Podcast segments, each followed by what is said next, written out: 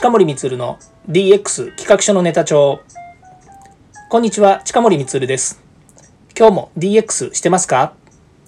デジタルトランスフォーメーションで変化をつけたいあなたにお届けする DX 推進ラジオです。毎日配信していますのでよかったらフォローをお願いします。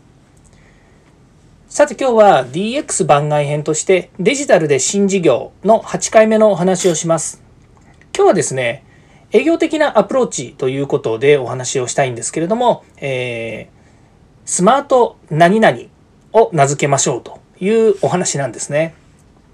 で、どういうことかっていうとですね、今、私もそうですけれども、やはり世の中が DX デジタルトランスフォーメーションというものにですね、えー、注目が集まっていてでテレビの CM とかですね、えー、広告記事いろんなものにですねこの DX デジタルトランスフォーメーションという名前が出てます。で、ちょっと前までですと IoT とかですね、それから人工知能とか AI とかディープラーニングとか、最近ディープラーニングとかいう言い方も出てきたんですけれども、まデータ分析ですね。こういったもの、専門用語なので、刺さる人と刺さらない人がもちろんいるわけなんですけれども、例えば今お客様が何を望んでますかって言った時に、もちろん、えデジタルを望んでる方もいるし、デジタルを望んでない方もいるんですけれども、デジタルを利活用して、えそのお客様のお困りごと解決ですとか、お客様がやりたいことを実現するっていうふうに持っていった方が、営業的にはいいですよね。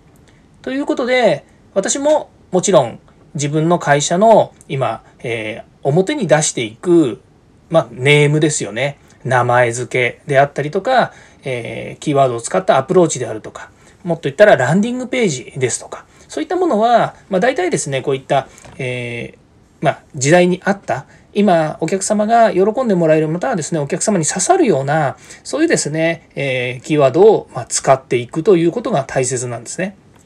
で、どういうふうにしたらお客さんにしっかりと見てもらえるのかっていうのはですね、また改めてお話ししたいなというふうに思うんですけれども、今、そのデジタルで新事業ということであればですね、まあ、どういう名前付けがいいのかということで、今日は一例としてですね、そのスマートっていうですね、えー、キーワードでいきたいなというふうに思っています。じゃあ、スマートって言ったら、どんなものがあるのかっていうことなんですよね。ね、まずデジタルを利活用するということですからこのスマートっていうのは何なのかということなんですけどもスマートっていうのは基本的に賢いっていう意味ですね。まあ私のようにですねスリムでですね常にこう、えー、自分がですねこう、えー、なんでしょうね、えーシュッとしてるとかっていうふうに言うスマートっていうのもあるんですけれども、えー、まあ私がスマートかどうかっていうのはちょっと置いといて、このスマートって言ってるのは賢いっていう意味なんですよね。ですから例えばスマートシティ、賢い街とかですね、えー、スマートエナジー、賢いエネルギーですね、えー、で電力とか、えそれから、えーと、燃料ですね。からスマートメーターということで、例えばお家の中の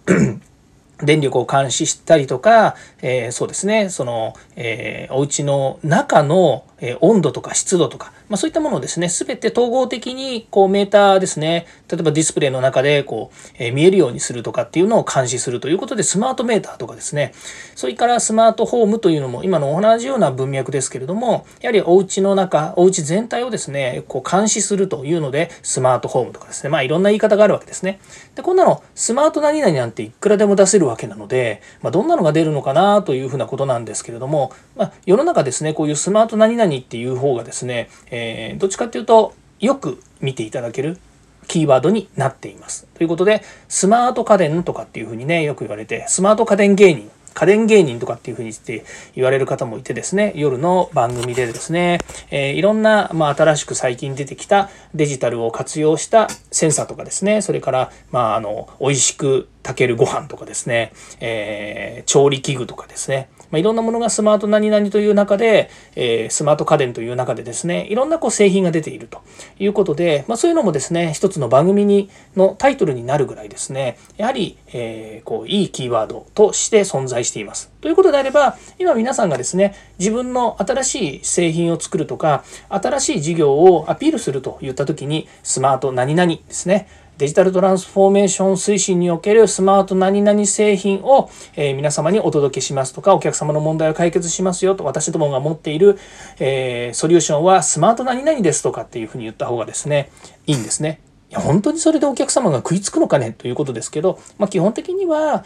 DX 推進をする中でのデータの利活用であったりとかそれから新しいまあデバイスであったりとかですねそういったものの提供になりますので、えー、間違ってはないということなんですよね。じゃあ本当にそれが DX なのか DX 的なのか DX 風なのか DX 感満載なのか